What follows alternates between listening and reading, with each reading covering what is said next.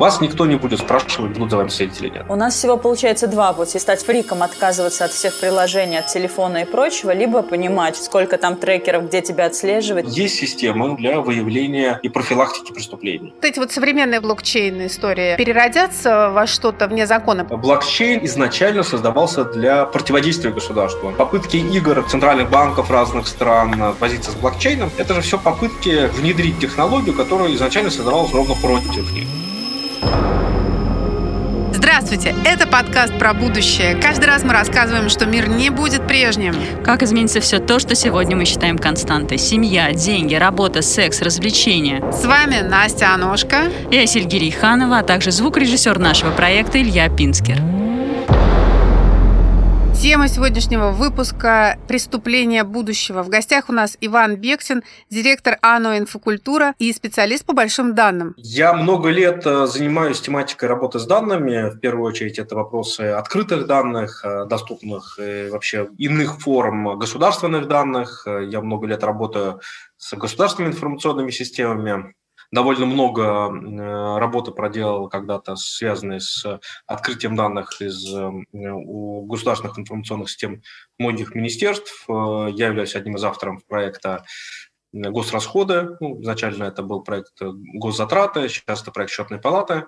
Вот, я возглавляю Ассоциацию участников рынка данных и директор ОНО «Инфокультура», некоммерческой организации, созданной именно для продвижения вопросов открытости, понятности нашего любимого государства. Так как сегодня мы говорим о преступлениях будущего, уже сейчас мы видим, э, как много там даже мелкого мошенничества перекочевало из э, такой реальной среды в среду виртуальную. За каким преступлением все-таки будущее? Можно ли говорить о том, что карманники, домушники уйдут в такое романтическое прошлое, в криминальной среде и что может заменить в будущем эти преступления? Ну, я, честно говоря, криминальную среду никогда не считал романтической, да, это некоторые иллюзии кинематографа, но, безусловно, это уходит в прошлое. И происходит это по множеству причин. Ну, самая главная, наверное, причина в том, что сейчас преступления стали высокотехнологичными, в том, что преступления стали гораздо более организованными, и э, если мы посмотрим на масштаб, на ущерб, который наносится этими преступлениями, на их характер, то мы увидим, что вот преступления, происходящие в физическом мире, это, как правило, преступления, совершаемые людьми без образования, даже без полного среднего образования, за относительно небольшие деньги, которые с этого преступники вручают. И вот эта вот история с э, крупными ограблениями банков, похищением картин из картинных галерей, они постепенно сходят на нет, потому что банки становятся цифровыми, картинные галереи становятся мало кому нужны э, ну, в классическом их понимании, в хранении каких-то ценностных объектов. А уж э, большинство рядовых граждан давно уже не носит с собой там сотни миллионов тысяч наличных. Если у кого-то украли сразу наличные на такой объем, что это либо какой-то человек очень доцифровой, либо коррупционер. Иначе кто сколько налички у себя держит. Это не только в России происходит, происходит во всем мире. Это как бы один тренд. А второй тренд в том, что в принципе, государство, государства довольно много вложили в цифровую инфраструктуру которые нас окружают. Даже очень тяжелые преступления относительно быстро могут расследоваться по трекам мобильных телефонов, по цифровым следам, которые граждане оставляют, по записям видеокамеры и многому другому. Ну, то есть еще несколько лет назад, может быть, даже полтора десятка лет назад, при расследовании серьезных преступлений всегда следователь просто за определенный промежуток времени запрашивал сотовых операторов все активные базовые станции ну, телефоны э, в этих базовых станциях. Это позволяло найти как свидетелей, так и потенциальных преступников. Сейчас уже те же следователи запрашивают видеозаписи, которые, опять же, хранятся довольно-таки длительное время. Поэтому э, возможности для расследования преступлений в офлайне гораздо больше. Если мы смотрим современный кинематограф, опять же, романтизирующий преступления, то мы можем увидеть, что они делают акцент на очень изобретательных преступниках, которые умеют обходить вот эти все камеры, системы слежения. При этом, как правило, все-таки довольно неудачно у них это происходит.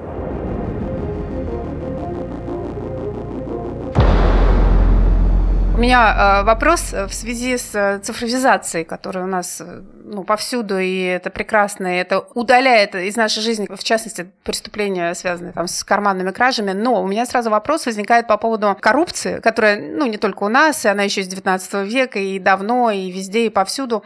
Скажите, вот ваши данные говорят о чем? О том, что э, это все так же просто перешло на другой уровень, и точно так же в, в этой цифровой среде с большими данными можно прятать делать, э, так сказать, или там объяснять как-то какие-то транши, переводы и так далее, или наоборот, это, вот эта вот цифровизация, она ведет к прозрачности и к невозможности э, совершения противоправных, противоправных действий на высоком уровне. И то, и другое, и еще и третье, вот, если уж говорить на чистоту. Но давайте так, вот э, глобальный мировой тренд на тотальный контроль со стороны государства за нашей жизнью. Кроме государства, этот тотальный контроль еще могут обеспечивать и частично обеспечивают крупнейшие транснациональные корпорации, ну, там, Apple или Google, которые предоставляют вам возможность найти ваше устройство, где бы оно ни было потеряно по Bluetooth. Но почему они это видят? Потому что там кто-то может пройти мимо этого устройства с включенным Apple устройством, и вы можете об этом узнать. Поэтому многие сервисы новые, возникающие на основе вот этих технологий слежки, да, дают вам много разных возможностей. В такой контролируемой среде вы можете быть довольно-таки сильно убережены от любой формы насилия,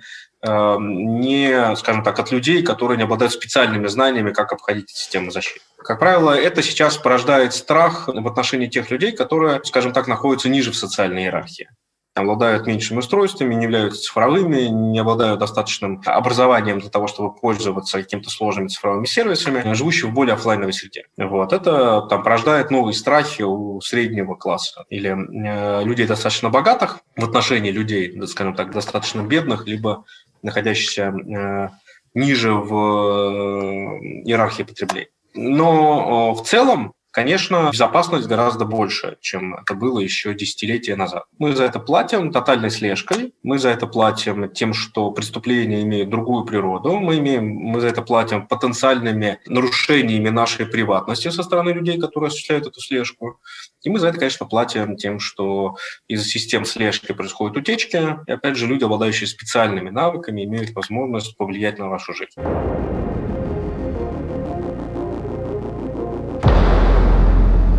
А вот как раз-таки хотел спросить про безопасность офлайнового и онлайнового мира. В ближайшем будущем не столкнемся ли мы, или в далеком будущем, наоборот, с обратной ситуацией, когда в безопасности ты будешь себя чувствовать как раз в офлайне и стерев все свои цифровые следы? Потому что, по сути, каждый день мы даем и потенциальным преступникам, и государству столько данных о себе, которые потом могут быть использованы против нас, вплоть э, до того, чтобы украсть у нас нашу цифровую личность. Ну, чтобы украсть вашу цифровую личность, у кого должно быть для этого мотивация, так же, как во всех остальных преступлениях, это может происходить, ну, скажем так, случайно, но это маловероятно. Может происходить из каких-то там развлечений хакеров, но тоже менее вероятно. Более вероятно, это какая-то целенаправленная работа. Но я бы сказал так, и даже на этом сделал бы акцент, вас никто не будет спрашивать, будут за вами следить или нет. Единственный выбор, который у вас есть, это в тех странах, в которых есть особо активный демократический процесс. То есть есть демократические страны, в которых, тем не менее, слежка активно развивается, и там есть оглядка властей на общественный консенсус, но она такая одновременно с пропагандой безопасности, одновременно с защитой приватности. Например, там Великобритания, США несмотря на свой довольно высокий демократические процессы, они очень продвинулись далеко и в задачах предсказания преступлений, и в задачах тотальной слежки. Но ведь ты же в какой бы стране ты ни жил, самый развитый, с демократическими процессами, ты же первый идешь и несешь свои эти данные, ты вынужден их отдавать, потому что тебе срочно, вот прямо сейчас нужно установить вот такое-то приложение, чтобы что-то сделать, не знаю, пиццу заказать, с коллегами пообщаться, друзей найти. И везде ты эти галочки, ты можешь их не ставить, и тогда don't agree, так сказать, и все, и, и, и ты не ставишь. Ты, если, конечно, изначально не ставишь себе такую задачу, спрятаться от всех, или я такой вот фрик, у меня нет смартфона там, поэтому меня никто не видит, ну и ходи потом, да, значит, ногами в магазин с наличными деньгами, все как бы по старинке делай, никто тебя не увидит никогда. Все все равно абсолютно одинаковые, или есть ли разница, да, между людьми, которые живут в стране с демократическими или менее демократическими процессами, они все равно все охотно несут свои данные и отдают в обмен на то удобство, которое приносят все эти сервисы, которые за тобой следят, не так ли? Конечно, это совершенно не так. И, конечно, есть страны, в которых защита довольно сильная, и вы путаете сейчас слежку легализованную государством и слежку коммерческого рынка от тех, уровне слежки государством, например, в Швейцарии парламенты кантонов запретили э, ковидную слежку, в отличие от многих других стран, в то время как в десятках других стран, наоборот, это все было разрешено. То есть было всего лишь несколько стран, в которых парламенты э, ввели довольно жесткие ограничения, либо полностью запретили. И несколько очень продвинутых стран, там, такие как Сингапур или Великобритания, вот, Австралия, где активно это внедряют. Если вы говорите про слежку за потребителями, то есть через мобильное приложение, то, безусловно, эта проблема есть, она глобальная. И она вся в том, что, по сути, компании, которые занимаются такой слежкой, сконцентрированы в двух юрисдикциях. Это Соединенные Штаты Америки и Китайская Республика. Вот. А если в Китае еще, ну, скажем так, более сфокусирован на внутренний рынок, то стартапы в США, безусловно, собирают бесконечное количество информации, бесконечное повторное использование этих данных.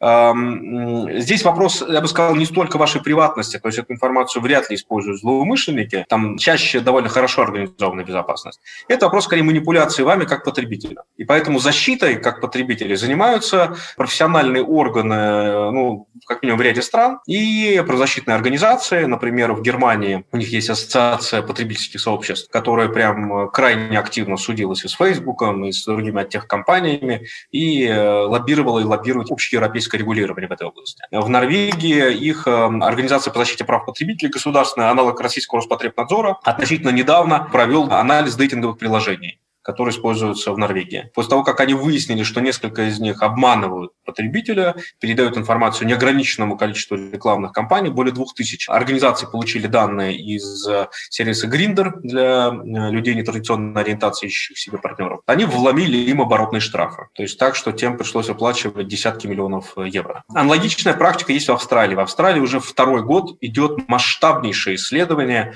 как раз от тех технологий. У них регулятор – это не наши регуляторы, простите, они там проводят полноценные исследования с запросом всех крупных игроков на рынке, запросов позиций потребительских сообществ, анализируют, как устроены технологии, кто кому, почему, где и как передает данные. Все это разрешено в виде схем. И, скорее всего, где-то к концу года они выйдут с новой инициативой по масштабному регулированию этого рынка с запретом использования некоторых подходов и передачи информации. Европейский Союз сейчас э, вводит расширение своего регулирования так же, как это было GDPR. Вот. И в реакции на это, в том числе крупные экосистемы, Apple и Google вводят новые ограничения для разработчиков ПО. Эти ограничения касаются как обязательности раскрытия информации о том, что же куда как передает, и также касается вообще, в принципе, требований к активному разрешению стороны пользователя на передачу информации в адрес каких-то трекеров. Но я здесь также дополню, что заказ пиццы не является жизненно важной необходимостью. Вы не можете быть бездумным потребителем, вы должны выбирать. Выбирая между условно Яндекс Таси или Гетом, я выбираю Яндекс не по той причине, что Яндекс там часто лучше, а потому что в Гете 15 трекеров, которые передают информацию куда угодно, а Яндекс собирает только внутри себя. А как простой пользователь сейчас, на каком этапе это может проверить? Я сразу приведу пример. Я, покупая подарочную карту в каком-то магазине, мне предложили завести карту этого магазина, я говорю, ну, давайте, да, вот они говорят, пишите свой телефон, мейл и дату рождения, и все. Я написала в анкетку. В этот же день я получила там 4-5 звонков рекламных колд-коллинга, значит, э, с предложением разных услуг. Я, конечно, сделала один плюс один и поняла, что эта база, она куда-то выставляется и доступна многим, многим. У меня вопрос тогда в связи с настоящим уже, а не с будущим. Это как бы такое вроде бы преступление, правильно же? Ну, то есть то, что они передали или нет.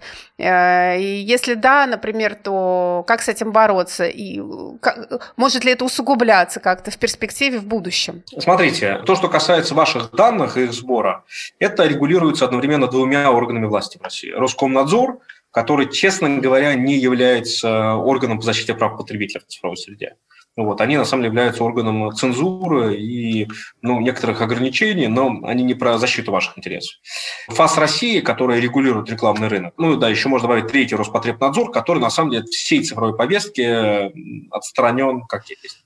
У нас нет органа по защите вас в цифровой среде э, полноценного, куда вы можете обратиться. Вы можете пожаловаться в ФАС тем, что вам незаконно показывают рекламу или рекламное предложение. Вы можете пожаловаться в Роспотребнадзор, ну, реакция будет, скорее всего, нулевая. Вы можете в Роскомнадзор, но вам на это надо будет как бы объяснить, что, как вы делали. Вам еще надо будет доказать, что именно в тот момент, в тот день, когда вы сохранили эту анкету, а не когда-то там где-то из какой-то другой анкеты информация о вас была передана, кому-то. Вот. Но э, все это ровно о том, что есть э, страны, где органы власти любят потребителей, и делают на этом акцент. Там Европейский Союз готов э, защищать потребителей, невзирая на потери бизнеса. Это вообще ну, как бы важный аспект, например, их существования. Если вы там пожалуетесь регулятору, скорее всего, всем тем, кто вам шлет рекламу, больно прилетит. Они очень аккуратны в спаме, хотя у них тоже такая проблема есть. Российские регуляторы, к сожалению, они ни про бизнес, ни про потребителей вообще не думают. В лучшем случае там Роскомнадзор защищает э, интересы либо других органов власти осуществляет цензуру в интернете, ну, либо там служб безопасности в части обеспечения информации и контроля этого. У нас всего получается два пути. Либо реально стать фриком, отказываться от всех приложений, от телефона и прочего, либо просто заниматься самому своей цифровой грамотностью, понимать, что где, сколько там трекеров, где тебя отслеживать, не давать никому свой телефон, отказываться от всех бонусов, подарочных карт и прочего. Не, ну почему же? Мы живем в современном, демократическом, развитом государстве. Мы вполне как граждане, избиратели, можем э, выбирать тех людей, наверное, которые сформулируют ту государственную политику, которая позволит провести реформу этих органов власти, которые будут защищать наши интересы. Вы как-то исключаете этот вариант, у вас очень пессимистичный взгляд на страну. У меня вопрос по поводу будущего с точки зрения новых э, различных которые, наверное, имеют отношение да, к большим данным, всяких вещей типа нефти, блокчейн-технологий, которые вот только рождены сравнительно в исторической перспективе, они только что появились. Я, например, полна энтузиазма, и мне очень хочется в это поиграть, во все посмотреть, что это такое. Но у меня сразу есть подозрение, что однажды, как, знаете, Мавроди, когда МММ делал, все говорили, ну да-да, мы знаем, что это пирамида, мы знаем, что это пирамида, но вдруг, ну все равно, сейчас-то вот я вот выиграю и так далее. Потом это все было объявлено вне закона. Сейчас мы точно знаем, что это там преступление и так далее. Мавроди отсидел, что не помешало ему ему, выйдя, правда, заняться тем же самым и так далее. А вот эти вот современные, вот сейчас ныне возникающие у нас на глазах различные блокчейны истории, как вы представляете себе, они переродятся во что-то вне закона, потому что государству может быть не очень выгодно хождение всяких таких вещей, э, которые оно не контролирует?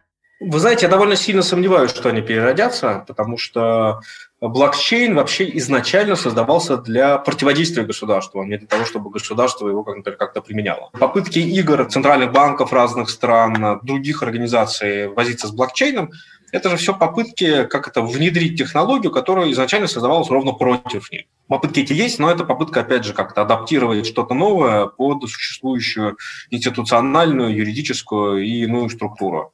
Ну, я бы сказал, все довольно, довольно сомнительно, то есть я не понимаю логики репозитория, например, чего-то там на блокчейне, по аналогии с тем, что раньше был тоже некоторый централизованный репозиторий, ну, то есть, например, те, кто прикрываются блокчейном для того, чтобы заменить SWIFT на какие-то другие системы, вот это ровно просто прикрыться красивыми словами для того, чтобы разрушить монополию конкретного оператора. Можно было бы сказать точно так же другого оператора. И здесь есть некоторое ограниченное применение, например, в части криптовалют, оно существует, в этих областях применяется. Все остальные области применения, они довольно сомнительные. То есть они внедряются медленно, они крайне недружелюбно встречаются с госполитикой, несмотря на все, что там политики раньше говорили. Если обратить внимание, то, конечно, хайп вокруг блокчейна уже закончился, и сейчас идет попытки применить технологию хоть где-то, ну и хоть где-то она применяется. В любой профессиональной среде сейчас, если вы упоминаете блокчейн, вам улыбнуться, но больше разговаривать с вами не будут. Вот так вот. Опоздала ты, Настя. Честно говоря, мне обидно, конечно, что мне никто не улыбаться не будет. Но а как же разговоры о том, что Но блокчейн... дальше разговаривать не будут. Ну хорошо, а валюты на черном рынке, преступные монеты может блокчейн стать? Конечно. Ну, оно уже является. То есть, смотрите, это, это, это, но это не, скажем так, блокчейн – это технология, на которой они основаны. Это вот понятие самих криптовалют. Безусловно, биткоин, лайткоин, доджкоин и все вот эти коины, они заменили Хавалу, они заменили многие другие теневые каналы передачи денег. В этом, безусловно, их применение стопроцентное. Вот. Но э, в легальную среду, если обратите внимание, то все банки мира, как правило, этому довольно жестко сопротивляются, сопротивлялись, потому что это потеря власти. И, как я еще раз скажу, блокчейн как технология и, и криптовалюта разрабатывались для противодействия государству. Не для помощи. Государство, разумные чиновники, существующие в старой парадигме, они все это понимают.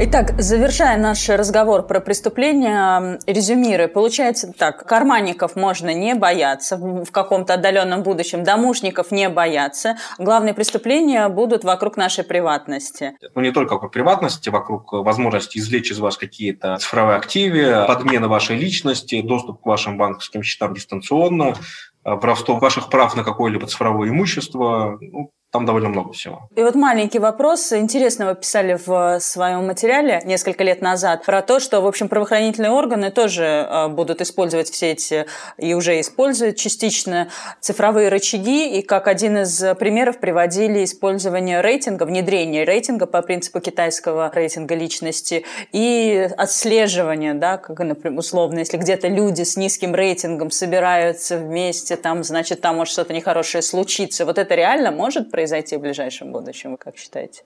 Это давно уже произошло, я бы сказал так.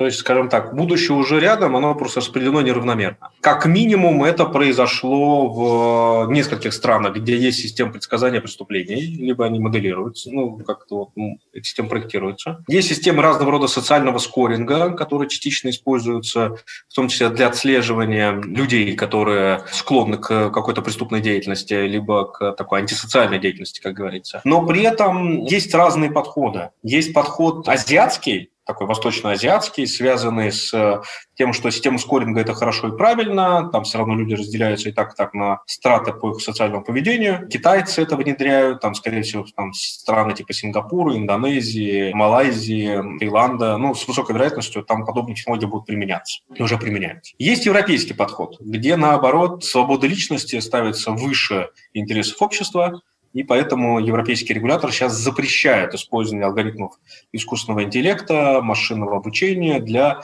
такого ранжирования и социального рейтингования людей. Вот. Но при этом э, есть системы, локально применяемые, например, для выявления и профилактики преступлений.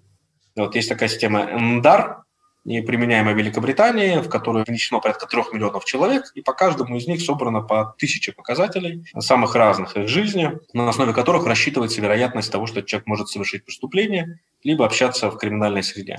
А по какому принципу люди попадают в эту выборку? Ну, по самым разным э, критериям. Э, это критерии того, что они ранее совершали преступления, общаются с людьми, совершавшими преступления, являются их родственниками, потеряли, например, относительно недавно работу, имеют какие-то замечания по антисоциальному поведению ранее, имели приводы в полицию, в суд, э, стояли на разного рода учетах и так далее. Вот это, насколько знаю, все это еще происходит в довольно экспериментальном режиме, и эксперименты происходят только в рамках одного из полицейских округов, но это не первый и не последний эксперимент в этой области. Их довольно много было, их они финансируются, есть специальные технологии предсказания преступлений. Но я еще раз обращу внимание, что это все про преступления, связанные с э, реальным миром. И кроме вот тех преступлений, о которых мы с вами говорили, экономических, то есть кражи, воровство, есть же огромное количество других преступлений. Это преступления, связанные с хулиганством, антисоциальным поведением, бытовым насилием, э, убийствами, причинением тяжкого вреда, много многое другое. Подобные системы чаще всего делаются для, опять же, предсказания преступлений в этой области. Нет ни одной совершенной, они развиваются. Есть несколько стартапов в этой области. Как правило, после того, как они достигают определенной зрелости, покупают крупные корпорации, и мы больше не знаем никакой информации. Этого много, и если говорить про, например, какие-то очень локальные области применения, там, например, в студенческих э, кампусах США, после того, как было несколько прецедентов со, стрельбой, стали внедрять технологию автоматического распознавания выстрелов. Вот mm-hmm. Есть специальные датчики, их ставят на нескольких зданиях, и, соответственно, если возникает хоть один выстрел, то полиция получает уведомление. У меня завершающий самый, и все-таки мне очень хотелось про э, блокчейн все-таки и, например, политику. Смотрите, один из кризисов не только в России, э, доверие к выборам, да, к выборному процессу, это как бы политическая сфера, но она неразрывно потом все-таки все равно связана с экономической. Как вы думаете, технологии блокчейна смогут быть внедрены не, не в экономическом, а вот в смысле подсчета голосов, голосования? Может ли это решить проблему доверия? Потому что сейчас, очевидно, все могут сделать все в итоге, да, там всегда будет молчаливое большинство, и там можно будет манипулировать и так далее, и потом проверять очень тяжело, и никто этим заниматься не будет. Как вы думаете, в этой плоскости лежит ли решение или нет? Смотрите, блокчейн ну или там сама технология блокчейн решает проблему только одну того, кто считает. Непосредственно, когда данные куда-то вносятся, и они ну, подвергаются некоторому подсчету. Это работает только в том случае, когда мы не доверяем тем, кто считает. Соответственно, технология это работает только, когда есть большое количество распределенных участников, распределенных там серверов или клиентов, которые к нему подключены, и у них есть консенсус доверия тем транзакциям, которые туда попадают. Те технологии блокчейна в кавычках, которые я видел, применяются, например, в российских э, реалиях или там пытаются применять в других странах, это модель централизованных реестров. То есть блокчейн – некоторое серверное решение с э, криптоалгоритмами по сохранению голосов граждан и их регистрации.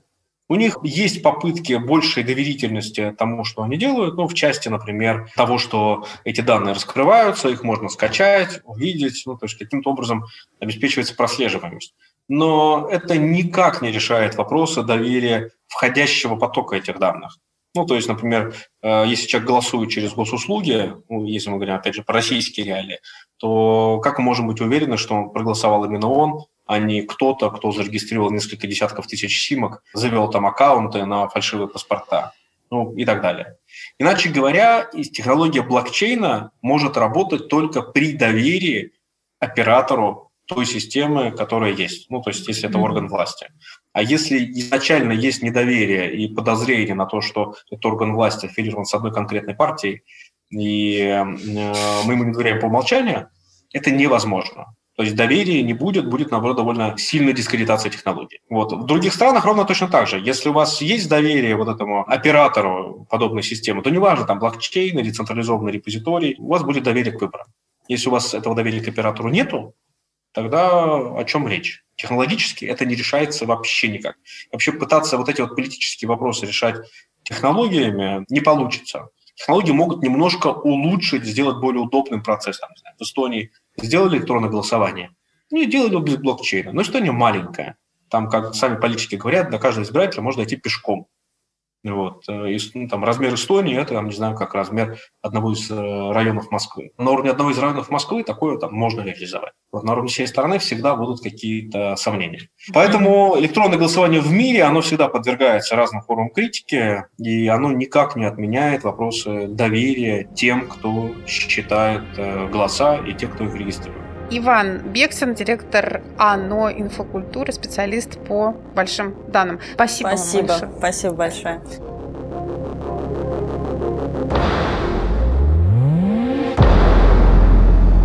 Короче говоря, мы хотим поговорить о преступлениях будущего, о том, э, как они будут выглядеть, э, чего нам бояться, потому что будущее прямо оно уже завтра будет, иногда оно прямо сейчас здесь рядом с нами. Поэтому... Ты просто уже вся, да? Я уже вся в будущем. Да нет, уже никаких преступлений прежнего нет, Айсель, согласись. Смотри, э, вот домушники, когда-то они воровали что? Они воровали технику. Слушай, я только вчера как раз об этом думала, выбираю себе квартиру и смотрю такая, думаю, не первый этаж, не первый этаж. Такая, почему не первый этаж? Ну как же могут залезть? И вспоминаю все и эти разговоры, что? вынести телевизор, видеомагнитофон да.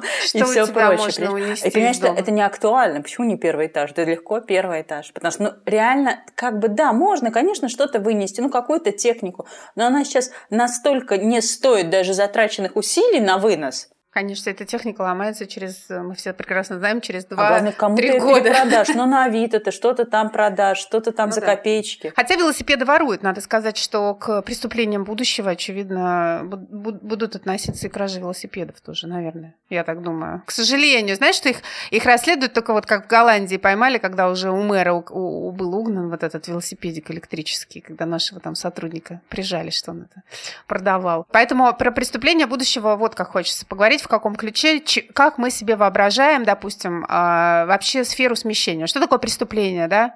Преступление – это отъем, незаконный ценности, отъем ценностей ресурсов. Да, правильно? то есть это может быть все что угодно, не обязательно материальные ценности. Что такое наши ценности Может, твой интеллект на флешке, условно, да? Ну, даже не флешки, флешка-то да. в будущем. Какая флешка? О чем я вообще?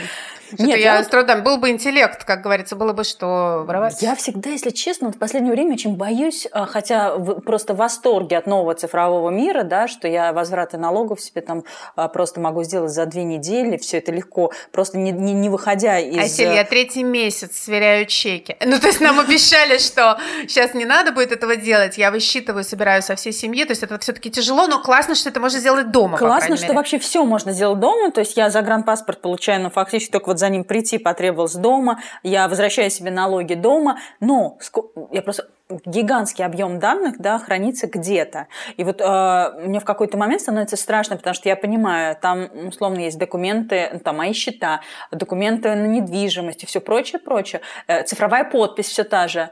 То есть, э, в принципе, очень легко и гораздо проще стало взять и отнять у меня это все, не заходя ко мне домой. То есть отнять мою квартиру. Ну как отнять? Нет, то все равно ты защищена э, какими-то системами, понимаешь, э, все, когда ты особенно ну, под эгидой государства, знаешь, ты идешь и жалуешься. Правда, не по... вот я сейчас сходу не могу сказать, вот если я вдруг понимаю, что я на госуслуги не могу зайти, не могу восстановить пароль, потому что все уже там, допустим, как-то кем-то заменено, э, куда я побегу плакать? Ну, наверное, я пойду плакать в МФЦ. что-то там принимать какие-то законы, ведь это реально был прецедент, когда квартира квартиру, живую квартиру человека продали по цифровой подписи, а, и он об этом узнал только постфактум, получив выписку из Росреестра. Но ты думаешь, таких будет больше? Я думаю, что таких будет больше и больше. Естественно, будут появляться новые методы защиты, новые законопроекты. Но, как я недавно читала, как раз гугля преступления будущего и всяких футурологов, э, что когда-то, когда только появились мобильные телефоны, знаешь, у кого они первыми появились? У преступников. И только потом у полиции, все пейджеры и все прочее. То есть полиция, она всегда немного в хвосте. И вообще система, как бы госсистема, она в хвосте у новых технологий и у преступного сообщества. Ну, правильно, она же реагирует, первыми. она же реактивно имеет э, характер, а не превентивный, потому что это сложно, откуда ты знаешь? Откуда Поэтому сначала мы получим жертв, а потом уже будем понимать, э, наверное, будем понимать, как с этим бороться, мне так кажется. Ну вот мне страшно, вообще очень боюсь того, что ну, тебя не только легко отнять на твою квартиру, а в принципе твою идентичность, захват твоих соцсетей. Да? Это а как ты себе это представляешь? Ну это как бы что, это просто взлом, э, и от твоего имени пишет какой-то российский какой-нибудь пост или там какой-то неполиткорректный, а, вот представь, а ты что мы суперзвезды, да. от твоего имени пишут некорректный пост, ты теряешь рекламные бюджеты, Так, но это уже сейчас есть, это как бы уже не ну, будущее, ну, это уже как бы сейчас. О чем и речь? А в будущем, когда каждый ребенок растет, по сути, уже с цифровой личностью, где все-все зафиксировано, начиная там с его момента рождения. Более того, сейчас пока наши соцсети капитализированы только у ну, знаменитостей, да, там, медийных личностей. Дальше, мне кажется, будут новые соцсети, это будет больше, то есть будут выстраивать вокруг этих соцсетей какие-то рейтинги, которые будет, будут влиять на ну, твое качество жизни, на кредиты, на все прочее. И то есть вот отъем этих соцсетей или там какая-то диверсия с твоими соцсетями, с твоими цифровыми профилями, мне кажется, это вот прям такой грандиозный вызов на Так что, если ориентируешь, значит, как это, знаешь, выбрать, помочь выбрать ребенку профессию, нужно сразу э, Цифровая выбирать э, что-то, да, что-то связанное с цифровой безопасностью. Это э, я тебе рассказывала, что когда сейчас был локдаун, и в Англии к парламенту пришли музыканты оркестра симфонического местного, который там потерял все в связи с тем, что не было концертов и так далее, а там это высокооплачиваемая работа, они сели там куда-то на лужайке и стали играть, что-то стали играть, и к ним кто-то вышел из парламента поговорить, и все это под камеры, естественно, можешь себе представить картинку. До нас вроде не долетело, но это примерно год назад было. И когда вышел с ними поговорить, не Борис Джонсон, ну кто-то, кто-то вышел, и э, он им говорит, ну что вы хотите? Они говорят, мы хотим там поддержку какую-то, пусть парламент там проголосует. А они говорят, ну нет, нет, это нет. Но вы, вы же можете любые другие какие-то еще, ну, профессии, наверное, вам придется менять. Это же история на годы, ничего не изменится, сколько мы вам можем помогать.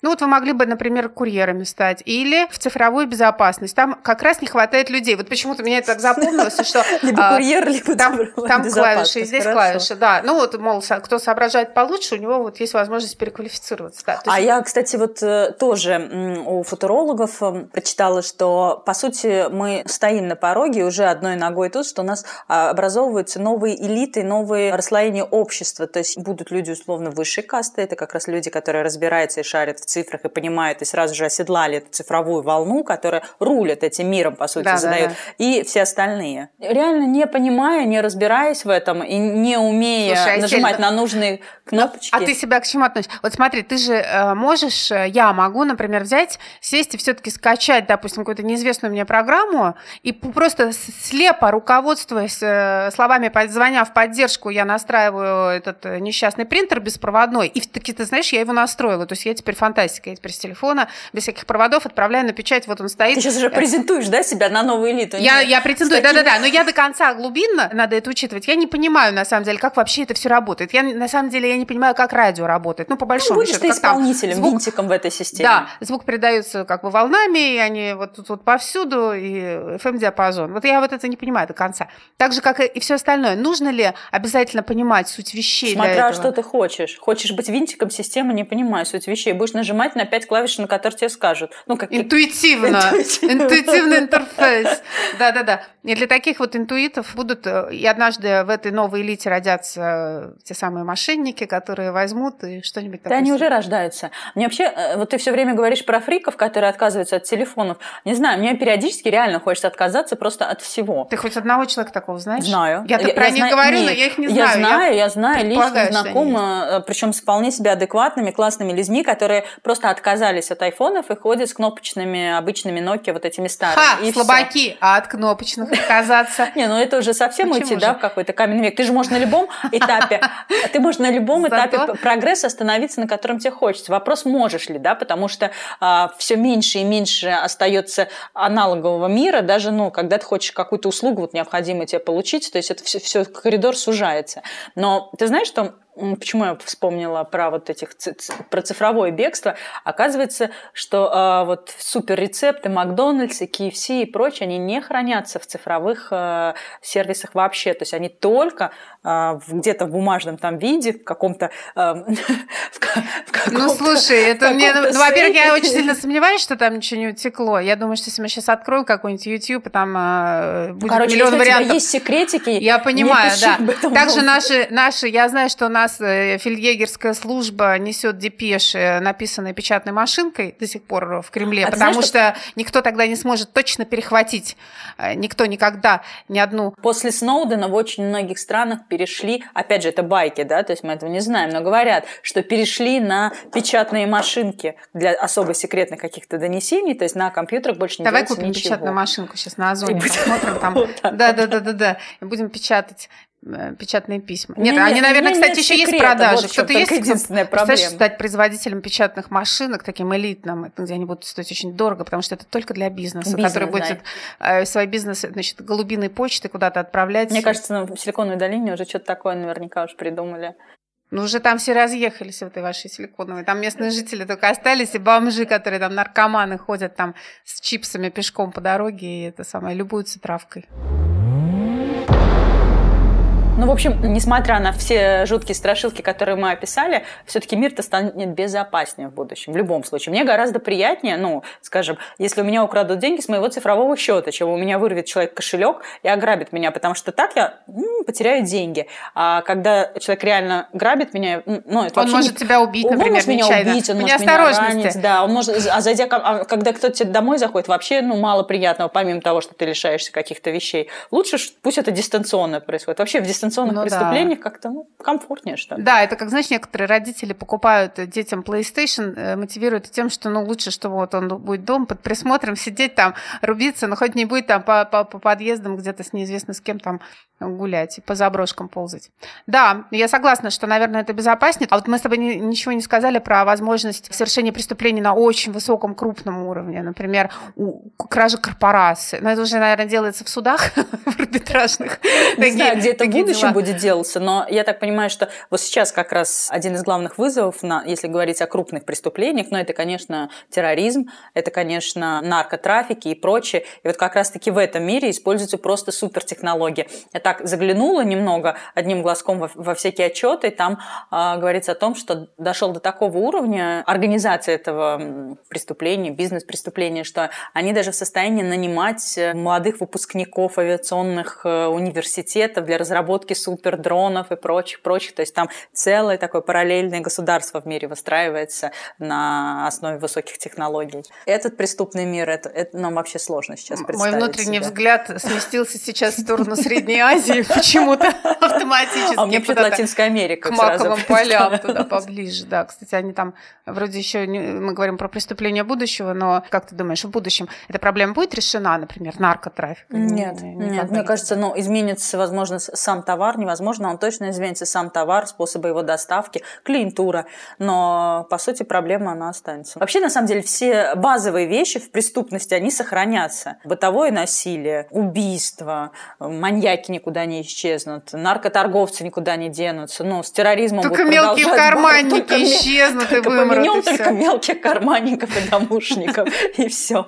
Изменится и способы. Это Знаешь, да. это я, мне вспомнилось, что итальянская мафия, которая всегда была долго, длительное время была таким символом, э, такие Изыска. отцы, да, отцы э, преступного мира, такие, которые показали всем, как может быть. Была какая-то публикация, что они себя очень плохо чувствуют в последние годы в связи с тем, что кризис вообще в целом, кризис в Европе, Италия сама по себе, в, вы знаете, в отстающих э, там эко- экономиках уже давно лет, более 20 или 30 лет, там у них то кризис правительственный, тоже одно, то другое.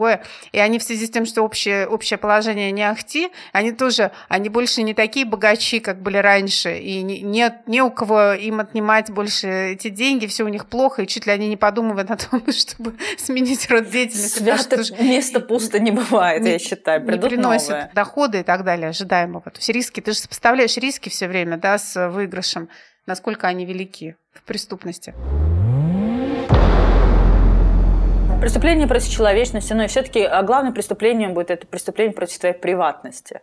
Когда ты а не вот скажи, что сможешь- ты понимаешь под преступлением против приватности? Я вот честно не могу понять. Вот кроме того, что Знаешь, мне на иногда самом начинают названивать люди, которые я не... Мне почти каждый день названивает, кто-нибудь названивает. Вот это преступление против твоей приватности. Я не могу отключить телефон, я не могу не брать незнакомых номеров. Это и есть Мне- преступление. это- Они это крадут твое время, твой ресурс. Они крадут мое время. Второе преступление. Государство так или иначе следит за мной. То есть та же ковидная слежка, которая была. И я не уверена, ладно, бог Оно же это делает для тебя. Ну почему С одной стороны, но я не уверена, что оно достаточно защищает эти данные, и э, много последних прецедентов показывает, да, когда вдруг там база, э, которая курировала московская мэрия, вдруг оказывается в общем Да, доступе. да, да. И Кстати, прочие- там возбудила прокуратура. В итоге Возбудила там долго-долго да, они но разгонялись. риски, ну, то есть издержки. То есть вот она там пробыла какое-то время в свободном доступе. Или когда моя переписка почтовая, может тоже раз у Гугла случился сбой. Вот ну, это и есть преступление против приватности. А, а в моей почте может быть все, что угодно. Там, Нет, от- от хорошо, кодов да, до прочего. Там платежные- моя жизнь. Да, да, да, да, заметочки и так далее. Но подожди, последний у меня к тебе вопрос. Это ты перечисляешь то, что как бы тебе некомфортно, это дос- доставляет тебе душевные может, страдания, может быть, немножко, да, немного твоего времени, но настоящий ущерб, вот приведи пример хоть один, вот, ну, утекла база, допустим, твоих передвижений. К примеру, да, самое худшее. Кто-то видит, как часто, а люди, как дикие животные в лесу, знаешь, это кажется, что они куда хотят там идут, а у них, оказывается, там тропинки, а, по которым они ходят взад вперед, и вовсе у них там не такой хаос, как может показаться. Также у нас в городе, да, мы по одним тропинкам ходим, и не так тяжело их вычислить. И вот она, эта тропинка, и что дальше? Кто? Домушник, э, который к тебе на первый этаж полезет, этим воспользуется, когда Легко. тебя дома Да, нет. но на самом Но деле у тебя воровать же уже нечего. С одной стороны, да, но на самом деле это один из факторов, что если, например, он замечает, что ты в этом месте, где ты появлялась постоянно, что-то давно туда не захаживала, вот, пожалуйста, дом свободен. Второй момент, за твоим ребенком могут следить, поймут, где он в школе, караулить его около Киднеппинг. школы и прочее, прочее. Да, ну на самом деле, дай бог, чтобы нас это не коснулось, и, в общем-то, и я вот реального ущерба пока не испытала, да, в том числе там от утечки каких-то данных, но твоя Приватно все-таки это не очень хорошо, когда очень много людей знают, где ты живешь, куда ты ходишь, а, куда твой ребенок ходит, где он учится и прочее. Ну, так же жили когда-то веками, все все про всех знали. Ну, ты имеешь на самом деле в деревне на самое. 10, э, на 100 человек, где все друг друга знают, и есть другая совершенно ответственность друг перед другом. Ну, мы приходим к этому же самому. Ну, то есть у нас будет большая интернет-деревня, но только никакой ответственности. Да, все. Все то же самое. Спасибо, Тасель. Мы заканчиваем э, этот разговор да, про, про преступления будущего. Мы поняли, что все останется примерно тем же самым, но отомрут рудиментарные какие-то виды мелких. Жизнь перестроилась, все, люди отказываются от роскоши, от дорогих э, приборов. Товары, значит, больше не такая редкость, как раньше. Их нечего воровать, шубы никто не носит практически. Ну, в общем, можете спокойно, как минимум, ездить в метро, наверное. Бу- В ну, в ближайшем маске. будущем, Главное это делать случае. в маске, всегда и везде. И без Всем кошелька. Это был наш подкаст про будущее. И мы с Настей ваши проводники по новому дивному миру, который может наступить уже завтра, а может остаться просто фантазией. Присоединяйтесь к нам на Фейсбуке, в Телеграм, личном Телеграм Настя Аношкой. И мой тоже Телеграм-канал Хангерей. Присылайте ваши идеи. Может быть, вы хотите стать гостем нашего подкаста или хотите стать спонсором нашего подкаста. Будем рады всем. Всем пока. Пока.